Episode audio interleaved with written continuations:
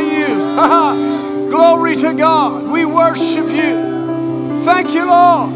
As we lift our voice, we thank you, Lord. As praises go up, glory comes down. We thank you, Lord, for the reign of the Spirit of God and the power of the Holy Spirit filling this place, filling the whole earth with the knowledge of the glory of the Lord. We thank you, Lord, that you are our champion. You are the one who defeated death, hell, and the grave. And your victory is our victory. And we thank you and we praise you and we magnify you, Jesus.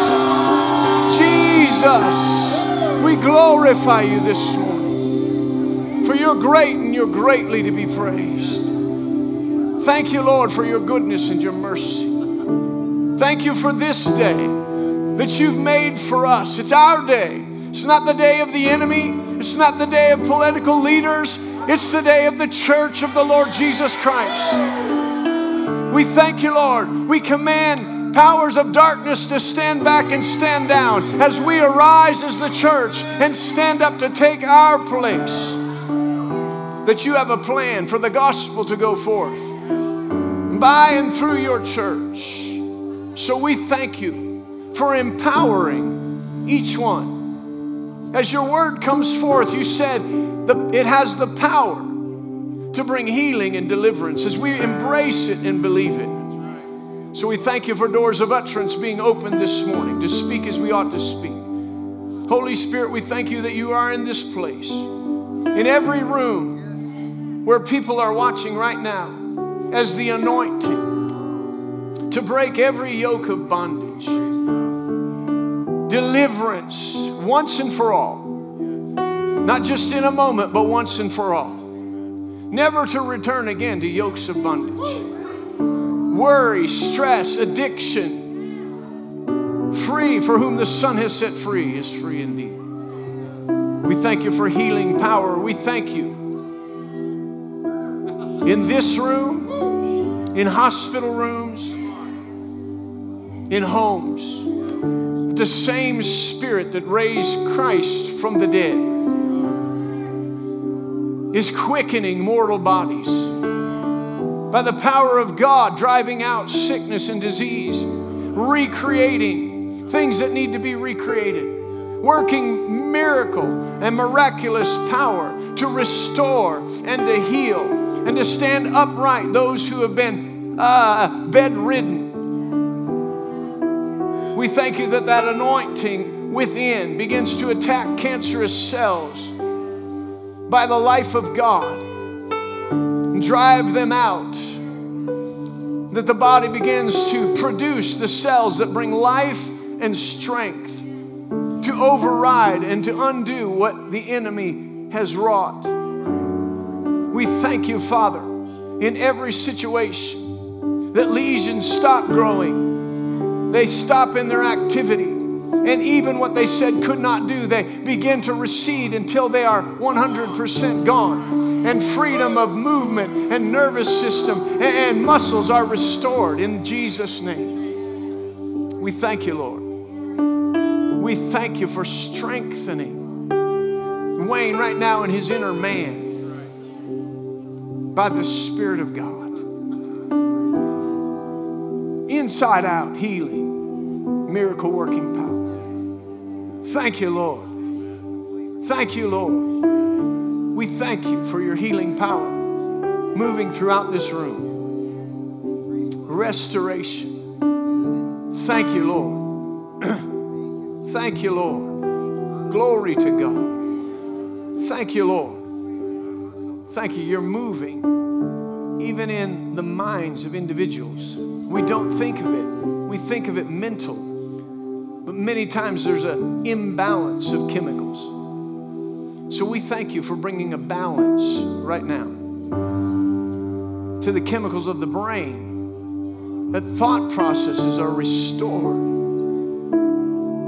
Clear thinking, clarity of thinking, clarity of emotions reversing that which the enemy has wrought, bringing that balance within the brain, physical healing. We think of it as mental, but it's even physical to bring about the mental restoration. We thank you for it. We praise you this morning. You are our champion, the one who defeated death, hell, and the grave that we might have life and have it more abundantly. So we give you the glory. We give you the honor. We give you the praise and the thanksgiving for everything that will be accomplished in every heart, every life, every body, every emotion. We glorify you and magnify you. In Jesus' mighty name we pray. And everyone who agreed said, Amen. Amen. Good morning, church. How are you this morning?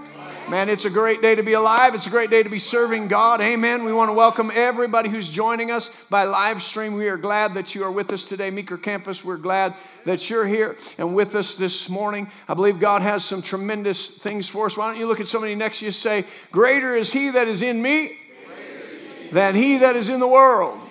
And you can be seated. Praise the Lord. Why don't you give the worship team a big hand? Praise the Lord. They continue just to lead us into worship.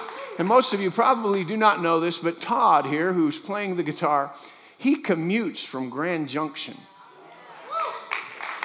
Praise the Lord. And he played last week. He usually he gets on the schedule like every other week, but you were here two weeks in a row. And that means he comes on Wednesday from Grand Junction to practice, and then he comes again on Sunday. Praise the Lord. So give him a big hand. Just his dedication, uh, really his dedication to serve God, but also to serve you all in bringing worship. It's powerful. And uh, again, we want to thank our sound team and, and our media team, you know. Praise the Lord. thank them. You know, sometimes you only notice them when things don't sound good and when things don't go up on the screen. But there is so much that goes on around all of that uh, that you do not know. And so we always get the blessing when it sounds good and when all the, the, the, scriptures go up and all that. And so when you think about that, just think, man, I'm so thankful for those guys. Instead of when it glitches, like, what's wrong with those guys? Uh, man, there's stuff, there are spiritual forces that work in electronics uh, sometimes. And so we are so thankful and grateful. I just have a, a, a couple of announcements here. Really, I think just one. But uh, uh, on Wednesday, March 30th and 31st, you know, our mission here is to love, lift, and reach people. We get an opportunity to reach out. Uh, Melo and Deborah are moving from Rifle to New Castle on uh, Wednesday night and Thursday morning. And so, if you can help them move, um, uh, contact John Poindexter. John, stand up. John's kind of heading this up, and so he can give you whatever information you need. If you can just come Wednesday night, not Thursday morning, looking for some trucks and, and some things to help, uh, help them move, and it'll just be a great blessing to them and um, give us an opportunity to just reach out a little farther beyond our four walls, be a blessing, and walk in the love of God. So you can get a hold of John right there, right after service, and uh, he'll help you get set up. And be nice if we just had, they're all packed up, so if we just had enough, we'd load it up and maybe even get done Wednesday night. Amen. And they'd be glad then they don't have to move again Thursday morning. They could be unpacking and doing whatever uh, they need to do. Amen. Praise the Lord. Open your Bibles with me to Hebrews, the fifth chapter. Uh, we began a, a series of messages really a, a number of weeks ago. We haven't spent, uh, because of guests and us being gone, different things, haven't really uh, gotten into it as, as deep as we'd hoped to in this many weeks, but uh, God has been giving us great things and uh, causing us to, to move forward. But we have entered a series of messages that we've called foundations, and, and we are building. You know, as the song said in Matthew chapter 16, Jesus said, uh, as he asked people, who do, you, who do men out there say that I am? And, and they gave a bunch of answers. Then, then he really brings the, the question right at home to the disciples, which again, we can look out there. People can have all kinds of opinions about Christian life, they can have all kinds of opinions about Christianity. And we want to we want to change that with the truth. But Jesus is saying, people out there have all kinds of thinking about me, but you are my disciples. Who do you say that I am? And really, when it comes down to our own spiritual growth and for us to understand as a church what we're building upon, to have this eternal life, to have a God kind of life, to really have a, a, an outreach and an extension to others, we have to determine who do we say that he is? And so Peter pipes up above all the disciples. He said, You are the Christ, you are the Messiah, the Savior, the Son of God, the anointed one the Son of the living God. And Jesus said, Blessed art thou, Simon Barjona, for flesh and blood has not revealed this to you, but my Father which is in heaven. You know, every single time that we come together, we look at the Word, we're asking God to open up and reveal things to us because once they've been revealed, faith begins to take a hold, and, and nothing that the enemy does can take away from you revelation knowledge. And so he says, By this revelation of who I am, I'm going to build my church. And when I build my church on this revelation knowledge, this revelation which produces faith in your heart, a substantial faith in your heart, the gates of hell will not prevail against it. And so, as he's building a corporate church, a, a, a, broad church, a worldwide church, and he's building local churches, within that, he's building local churches of individual members. And the principle spreads out, and then it comes back to us individually that God, through Jesus Christ and the Holy Spirit, is building lives right? He's building lives because the church is built of living stones. You are a living stone fit together in this building, this habitation that we call the church, where God resides in that anointing, that it grows and it increases. So, what is of the building of the church is the building of the individual stones of the church. And so he says, when you individually begin to have a revelation, he begins to build something in you, a transformation, a change that the devil cannot stand against. That the devil cannot, even though he will oppose it, he cannot win. And so when we have a revelation that Jesus came to save us, not just that he existed, but what he did in his life, his death, his burial, his resurrection, and his ascension, what he was doing was creating an avenue for us to break loose from the power of sin and begin to live in a relationship with God and build a different kind of life and a different quality that is essential, right? It's essential to really experiencing what Jesus did for us. That we recognize who we were, that when He died, we died with Him. When He was buried, we were buried with Him. When He was raised, we were raised to a newness of life with Him. And when He ascended on high to that place of authority, He gave us authority over all the power of the enemy.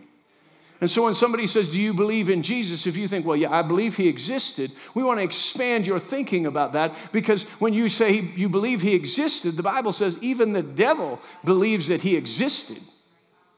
But when we believe that his existence means so much more to us, that what he did when he came to the earth and died and, and was buried, raised from the dead, means so much more to us. And if we believe he existed for the divine purpose of restoring us to God, then what does the restoration of our life look like to God? And so we must believe if he did that, then we must believe in what he did and how it applies to our life. And when we do, it changes everything. It changes everything. Every strategy that the enemy brings against you is no longer now a complaint or a worry or a stressor, but it's a place where we understand what you have done in the past, you cannot do because my faith is not in what is happening to my life. It is what has already happened in the death, burial, and resurrection of Jesus Christ. My life is contained in that place of the death, burial, and resurrection, not in what is happening all around me, but what is happening in me that will begin to happen through me to affect what's happening around me. And so often, even as believers, we live backwards. What's happening around us begins to affect what is going into us, what affects what is happening in us. We get stressed, we get worried, but God says if we just reverse that and see what the death, burial, and resurrection of Jesus has done in us, and we allow it to work through us, we begin to affect what's around us. It's the eternal plan of God. Rather than letting everything around us become what dictates to our life. Because that's what the enemy wants to do. That's what's happening to everyone who is without Jesus. They're dictated to, Ephesians 2 says, by the prince of the power of the air. He's the one who works in those who are the offspring of Adam's disobedience. But we no longer live that way. Why? Because we've been born again of God's Spirit. Now we don't live from the outside in, but we live from the inside out. Amen. Praise the Lord. Well, I don't know what that was for, but Ephesians or Hebrews chapter 5. Ephesians chapter 5, starting in verse 12, it says, For though by this time you ought to be teachers, You need someone to teach you again the first principles of the oracles of God or the speaking of God, that you have come to need milk and not solid food. For everyone who partakes only of milk is unskilled in the word of righteousness, for he is a babe. But solid food belongs to those who are of full age, that is, those who by reason of use have their senses exercised to discern both good and evil. I believe that God is bringing us to a time that when we run into people who don't know Jesus, who are struggling in the world, who the enemy has attacked in their life, we are able to stop and tell them, teach them, if you will, that this is what Jesus has done for you, and this is an effect that will take place in your life. Instead, we're, we're intimidated. We draw back. We may be fearful and say, listen, I, I can't teach somebody till, they te- till I get taught more. And he says, wait a minute, there's a vicious cycle of only needing to be taught and never actually putting what you're taught into practice. Right? So he says, we'll always really be coming and, and trying to say, I need a little bit more. And once I get a little bit more, but he says, all of a sudden, when we take what we're learning and we put it into practice. We become a doer of the word. It says there's a maturity that begins to grow. There's something that, a revelation that begins to become uh, notable in our life that, you know what, what I'm living is what I can share with people and it will change their life. He said, by reason of use.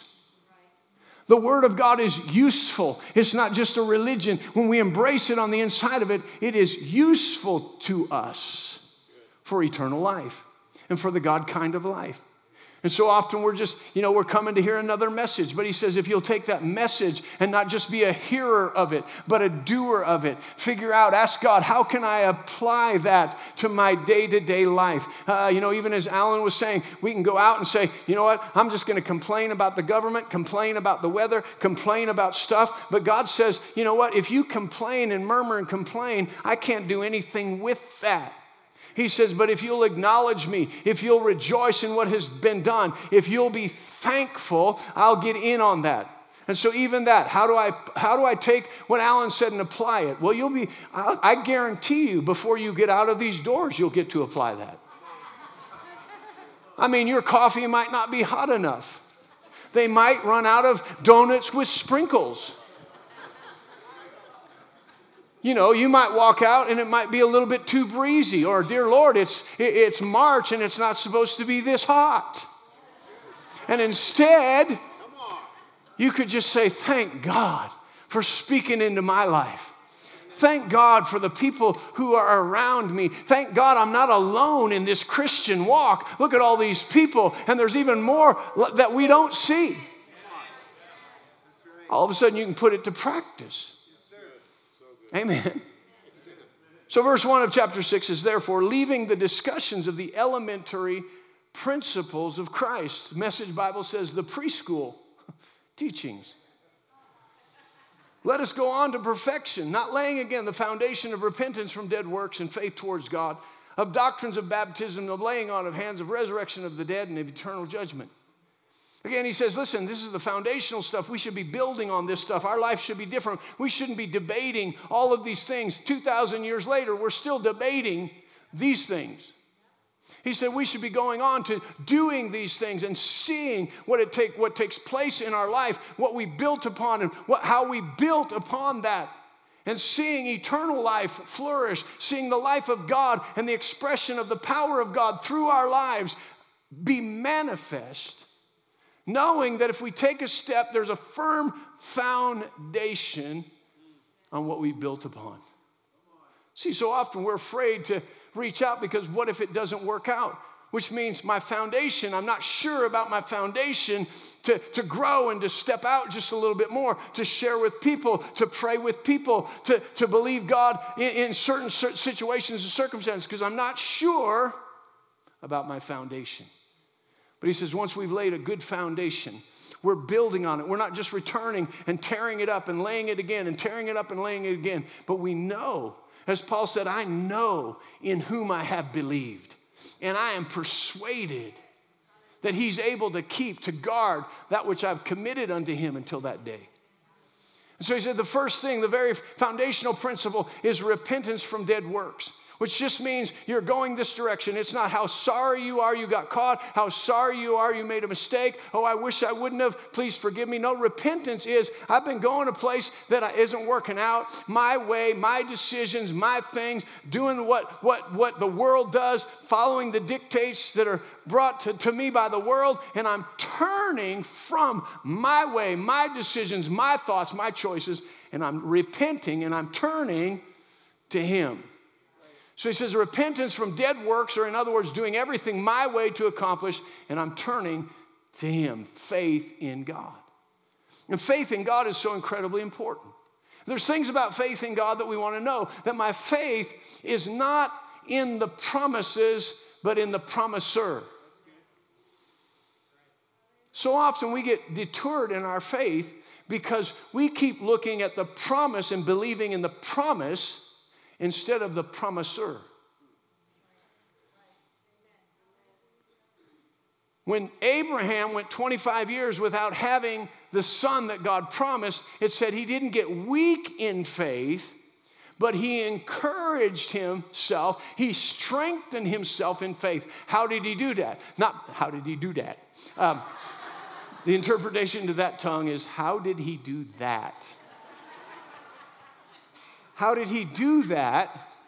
He didn't say, Well, there's no son yet.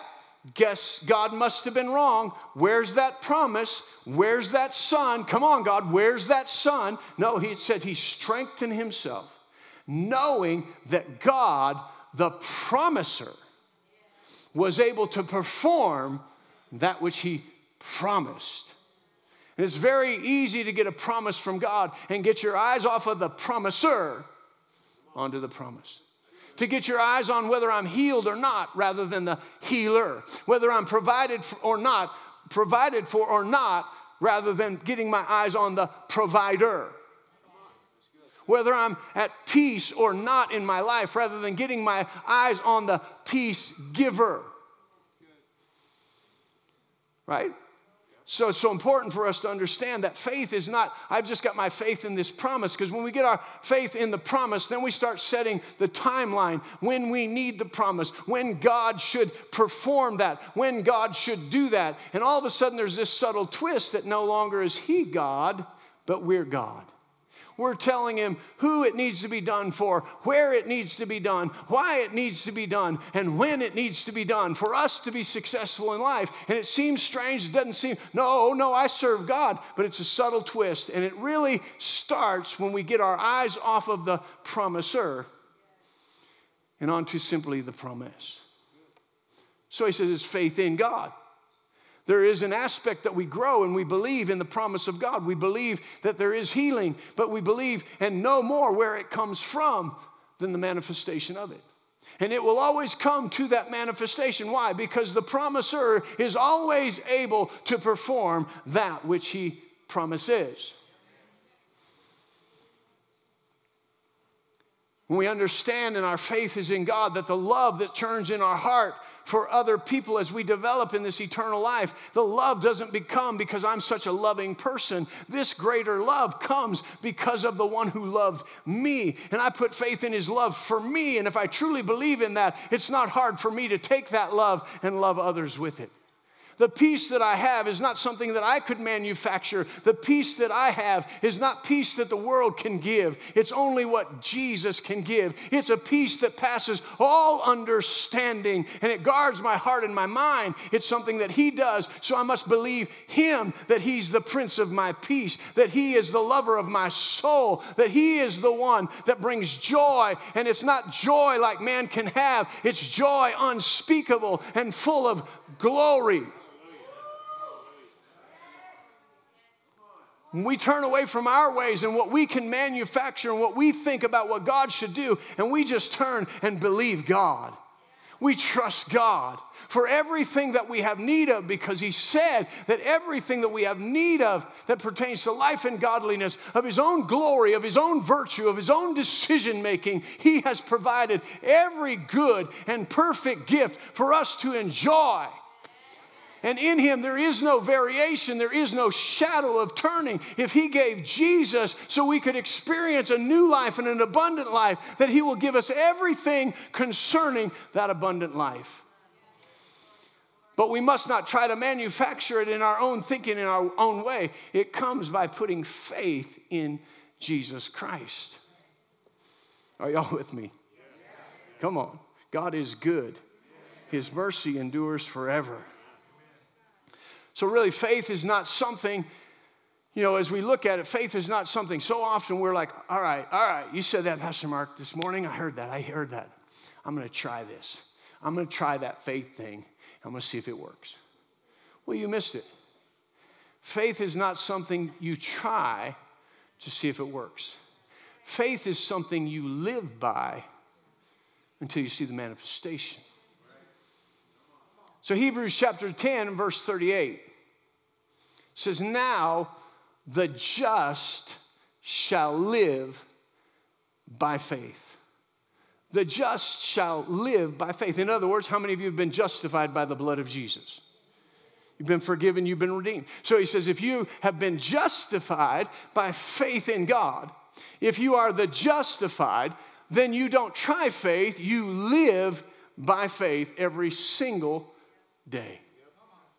Faith is a aspects faith is a quality that god has brought to us through his word that and given us the ability that once we believe it it's something that we live by. Not something that we're just trying it's something that we allow to come in and the spirit of god to work in us that we live by. So paul said this in galatians chapter 2 in verse 20 he said i have been crucified with christ. Nevertheless i live but it's not I that lives, but Christ that lives in me. And the life that I now live, in other words, once we make Jesus Christ the Lord of our life, we begin to live a different kind of life and a different quality of life. The thing that he said, the life that I now live, denotes that he was living a different kind of life without Jesus.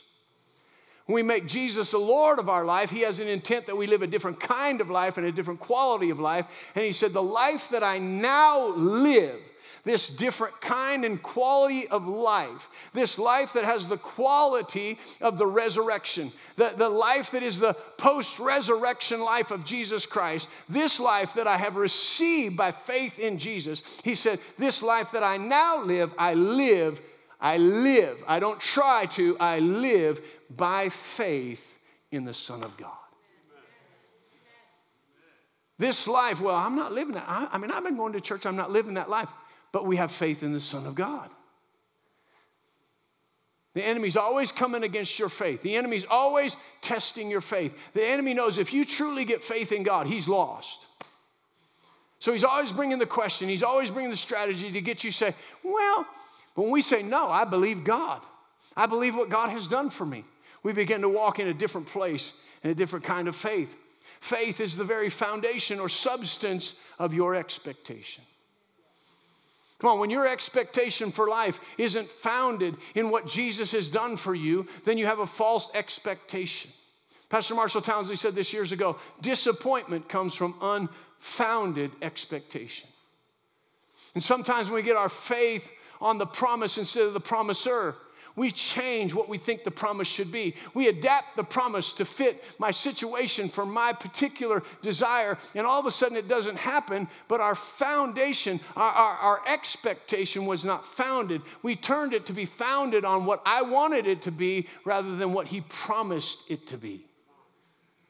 But we have faith in His ability, we have faith in His promise, and we rest upon that no matter what we see. If we don't get into what I don't have, but what I do have in Christ Jesus, that we will encourage our faith and say, just like Abraham did, He's the promiser, and He's able to perform exactly what He promised.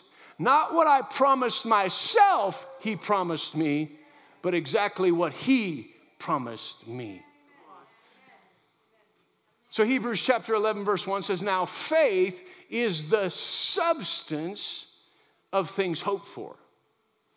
It's also the evidence of what you don't see. In other words, the promises of God create and build an expectation. Now I'm expecting some things to flow through this life, but I haven't yet seen what it is to be. He said, We don't quit because we haven't seen it yet. He said, I have an expectation, but I continue in faith until I see the manifestation. See, so many times Christians quit at the expectation. Well, I was expecting it. I was expecting it. I, I confessed that 42 times yesterday, and by the end of the day, it didn't come about. I guess it's not working. No, he says, once that builds that expectation, you stay with expectation. Because if it's a true expectation, just like Abraham, he had a true expectation developed. So it didn't matter that 10 years went by, and 20 years went by, and two years went by. He was still expecting that God would perform that which he promised. And 25 years le- later, they had a son, and he was the son of promise, just as the promiser had promised. And if he would have got off, he would have reasoned in his mind. When you read Genesis, you're like, wow, this is taking a long time. But when you read what God said in Romans chapter 4, it said he didn't waver at the promise of unbelief. But what was God waiting for? God never waits like we think God is waiting just to punish us. God was waiting because Sarah was not able to have children, but Abraham was. That became evident because they had Ishmael. What was God waiting for? God was waiting for Abraham to not be able to have a son as well as Sarah. Because if Abraham could pull it off himself, then he would get part of the glory. But God said, I'll wait until everything has been laid down at my feet, and then I'll bring it to pass just as I've promised. He said, I'll do something for you that you cannot do for yourself. And so sometimes we're waiting, going, God, why don't you do this? I would have done this by now. And he said, That's right. You would have done what you could do. But what am I waiting for? Not for what you can do or what you think I should do, but I'm waiting for it to be perfectly positioned to do in your life what only I can do. You say, Well, I don't know about that. Well, the moment that happens once, you'll say, ah, I get it. And I'm not putting my faith in something else put my faith in God. So, where do we, what, what, do we know about this faith? Romans chapter 10, starting in verse 8, it says, But what does it say? The word is near you, it is in your mouth and in your heart. That is the word of faith which we preach. That if you will confess with your mouth the Lord Jesus and believe in your heart that God raised him from the dead, you will be saved. So he says, What is this about this faith? Faith is in your heart and in your mouth. Faith is in your heart and in your mouth. Faith is in your heart and in your mouth. Your mouth is a locator of what's in your heart. Your mouth is a locator of what's in your heart. So if you say, Praise the Lord, God supplies all my need, and then you go home and hear gas prices went up another 20 cents. Oh my God, how are we ever going to pay for that? Then your faith isn't in Him supplying all your need. So have you ever reacted? Yes, but it locates, we need to get back to, whoa, look at those guys, gas, thank God you supply all of my need. Come on, Tasha and I are encouraging one another's faith in this time. Because you'll hear something and go, and we're just having to encourage one another. If we hear something come out like that, oh, how God supplies all of our need. Jesus is the healer. Come on, our, our faith has to be in that, not in the things around us. Just like Alan said, God's working. It's in, it, it, when you know this is my foundation, you can build on it, right? Say, well, I've got a foundation of faith. Well, now's the time to start building something that looks different than what everybody else is building. It's time to build this life of faith in God that'll be noticed and recognized. So I want to just share with you five things. You're all ready? Five important things about faith. There's so many things, but I want to just share with you five things. Uh, I believe that will help us. It'll put you in there. Number one, faith accesses the grace of God. Faith accesses the grace of God. I like what one, one person said grace makes it all available, faith makes it possible. In other words, what we couldn't do, God did. He made everything that pertains to life and godliness available through the power of Jesus Christ. Not that we earned it ourselves, not that we could earn it, but God supplied it, but we have to believe Him for it. So grace makes it available, faith makes it possible. Ephesians chapter 2, starting in verse 4, says this But God, who is rich in mercy, because of the great love, his great love with which he loved us, even when we were dead in our trespasses and sin, made us alive together with Christ. By grace you've been saved. He also raised us up together and made us to sit together in heavenly places in Christ, that in the ages to come he might show the exceeding riches of his grace and kindness towards us that are in Christ Jesus. For by grace you have been saved through faith, that not of yourselves, it is a gift of God. By grace, that unmerited favor, the ability of God, and a divine influence that is in your heart that affects your life. Grace in its fullness makes everything possible, faith or available, faith makes it possible. So listen to what Romans says, Romans starting in chapter 4. We'll go into verse 5. It says, but also for, uh, but also for us, he's talking about Abraham and his faith. Was it just given to Abraham? No, it was also given to us. That it should be imputed to us who believe in him who raised up Jesus, our Lord, from the dead. He said these things he's talking about are ours if we have faith in the one who raised Jesus from the dead, who was delivered up because of our offenses. Listen, this is what happened. God delivered Jesus up to death because of our offenses, but he raised him because of our justification. He sent him the cross because of our sin but he raised him so that we could be justified, redeemed, and made righteous. That's how much God loves us. He said, therefore, having been justified by faith, we have peace with God through our Lord Jesus Christ, through whom also we have access by faith into this grace in which we stand. He said, Listen, this grace is so amazing. Grace doesn't just cover and say, oh, it's no big deal that you sin. Grace is an empowerment that comes upon you in times of need to help you. He said, Listen, by the blood of Jesus, you and I have access to this throne of grace where God sits, the giver of grace. We have access to come to obtain mercy, forgiveness of our sin. But before we leave, to find grace to do what? to help us in our time of need. So if grace is accessed by faith, we show up and believe that we have faith in God's ability, not faith in our mistake or faith in what we've done right or faith in our works. No, we've turned from that. We're not uh, saying, God, you should do this for me because I've come to church and I've prayed and I've done this. We come and say, God, you promised this and I don't see it.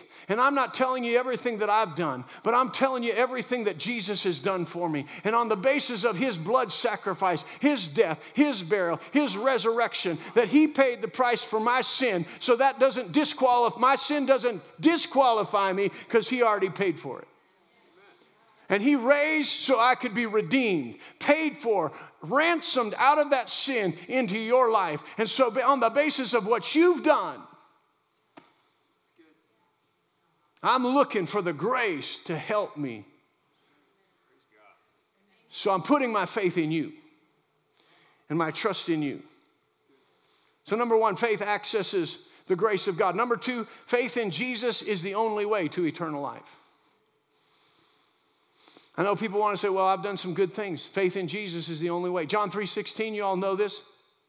For God so loved the world that he gave his only begotten Son, that whosoever believes in him should not perish, but have ever lasting life. Have that God quality of life. Jesus said that there is no, in John 14, he said, I am the way, the truth, and the life. No one comes to the Father except through me. Our faith in Jesus Christ actually accesses a grace and it accesses this eternal life. It accesses the God kind of life. It's not, I'm accessing something that just enhances my life and puts sprinkles on it. As Pastor Mark said last Sunday, but it's eternal life. It's the God kind of life with the God kind of power, with the God kind of righteousness, all those things, the God kind of life. How do I get that? By faith in what God has done through Jesus Christ. Not in what I can do, but what He's already done that empowers me to do what He wants me to do next. Come on, there's a next for you. There's something next. You haven't lived it all out yet. I don't care how old you are, you haven't lived it all out yet. There's a next. There's something that God has for you. There's somebody that God has for you to shine light on their life. There's a place that God has somebody for you to pray for, somebody for you to share with, somebody for you to be significant in their life. There's a next for you. No matter where you've been, there's a next. And so we keep looking back at what we've done, but when we look at what He's done for us, it prepares us and empowers us for what's next.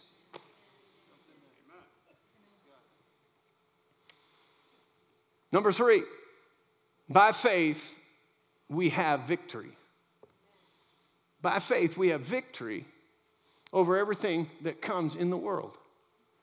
Your faith is your victory, not your struggle. Your faith is your victory. See, the enemy is going to try to convince you that you are a victim. You're a victim of somebody else's uh, a strong will. You're a victim of, uh, of society's deals. You're a victim of the government. You're a victim. But you are not a victim, you are a victor. Well, why is all this happening then? Listen, if nothing happens, you can't have victory. Well, I'm a victor. Have you had any challenges? No, isn't that great? God's never, there's been no challenge. Well, how great a victor are you then? And that's what happens many times. People are like, oh, I got the victory of Christ when it's easy. And the moment there's a challenge, because their faith is in how good things are going, not Jesus. But when trials come and difficulties come, and you say, listen, Jesus is already raised from the dead, and his victory is my victory.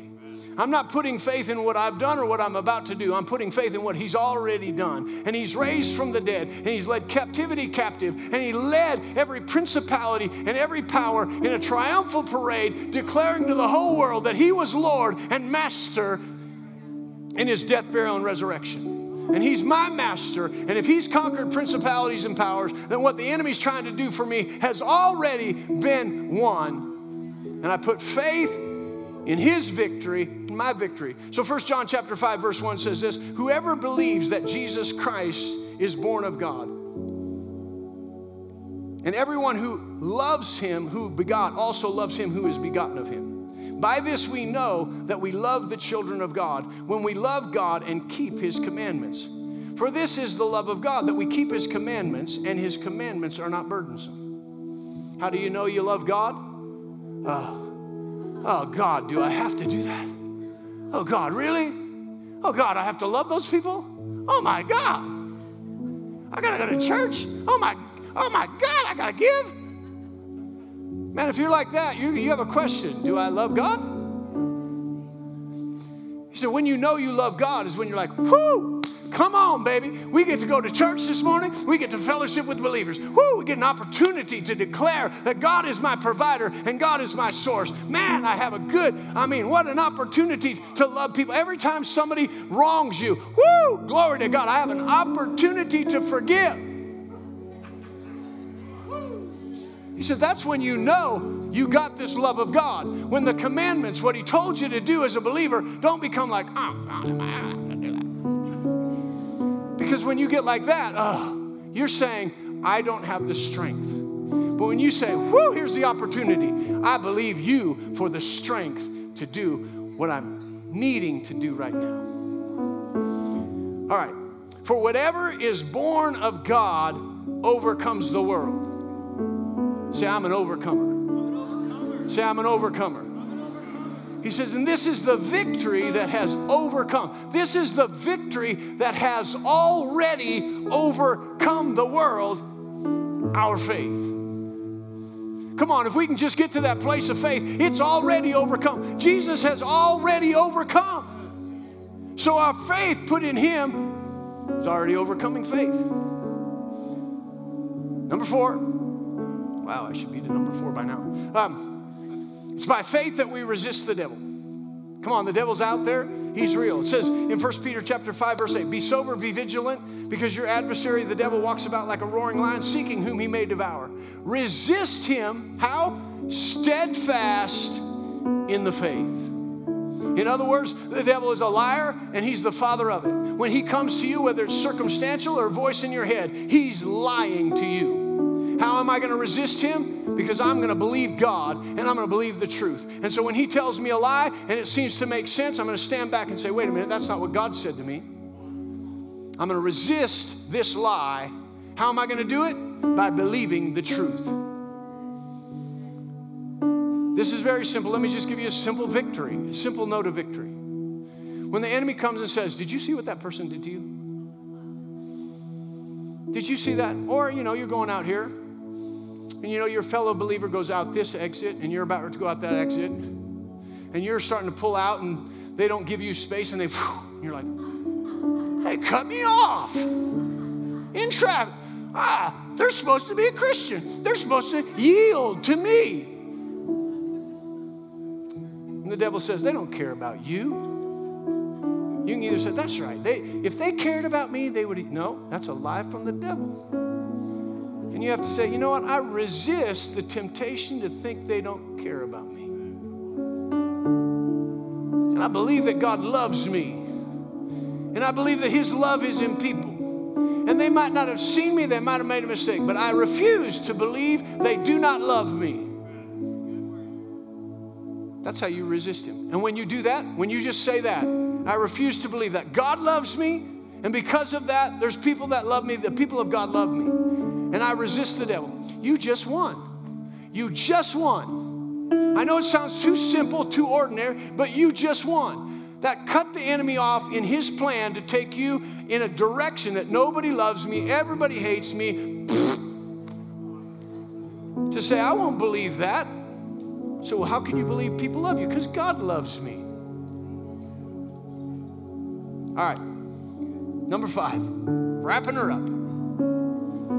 Through faith, we inherit the promise. Come on, it's through faith. Every promise of God has its yes and its so be it in Christ. So our belief in what Christ has done for us, everlasting through every circumstance, through every situation, we return to I believe that God sent Jesus to die for me that what He's doing, He's doing, He's done to affect my marriage, to affect my children, to affect my job, to affect my body, to affect my spirit, to affect my emotions, to affect my thinking. He's done something brand new for my life to change my direction, to change my thoughts, to change how I view other people in my life and my relationships. He's done everything to change my life.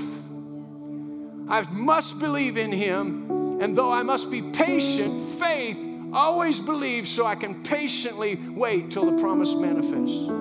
Hebrews 6:12 says this that you do not become sluggish. maybe, maybe not. He says, don't do that. But imitate those who through faith and patience inherited the promise. Inherited the promise. Come on.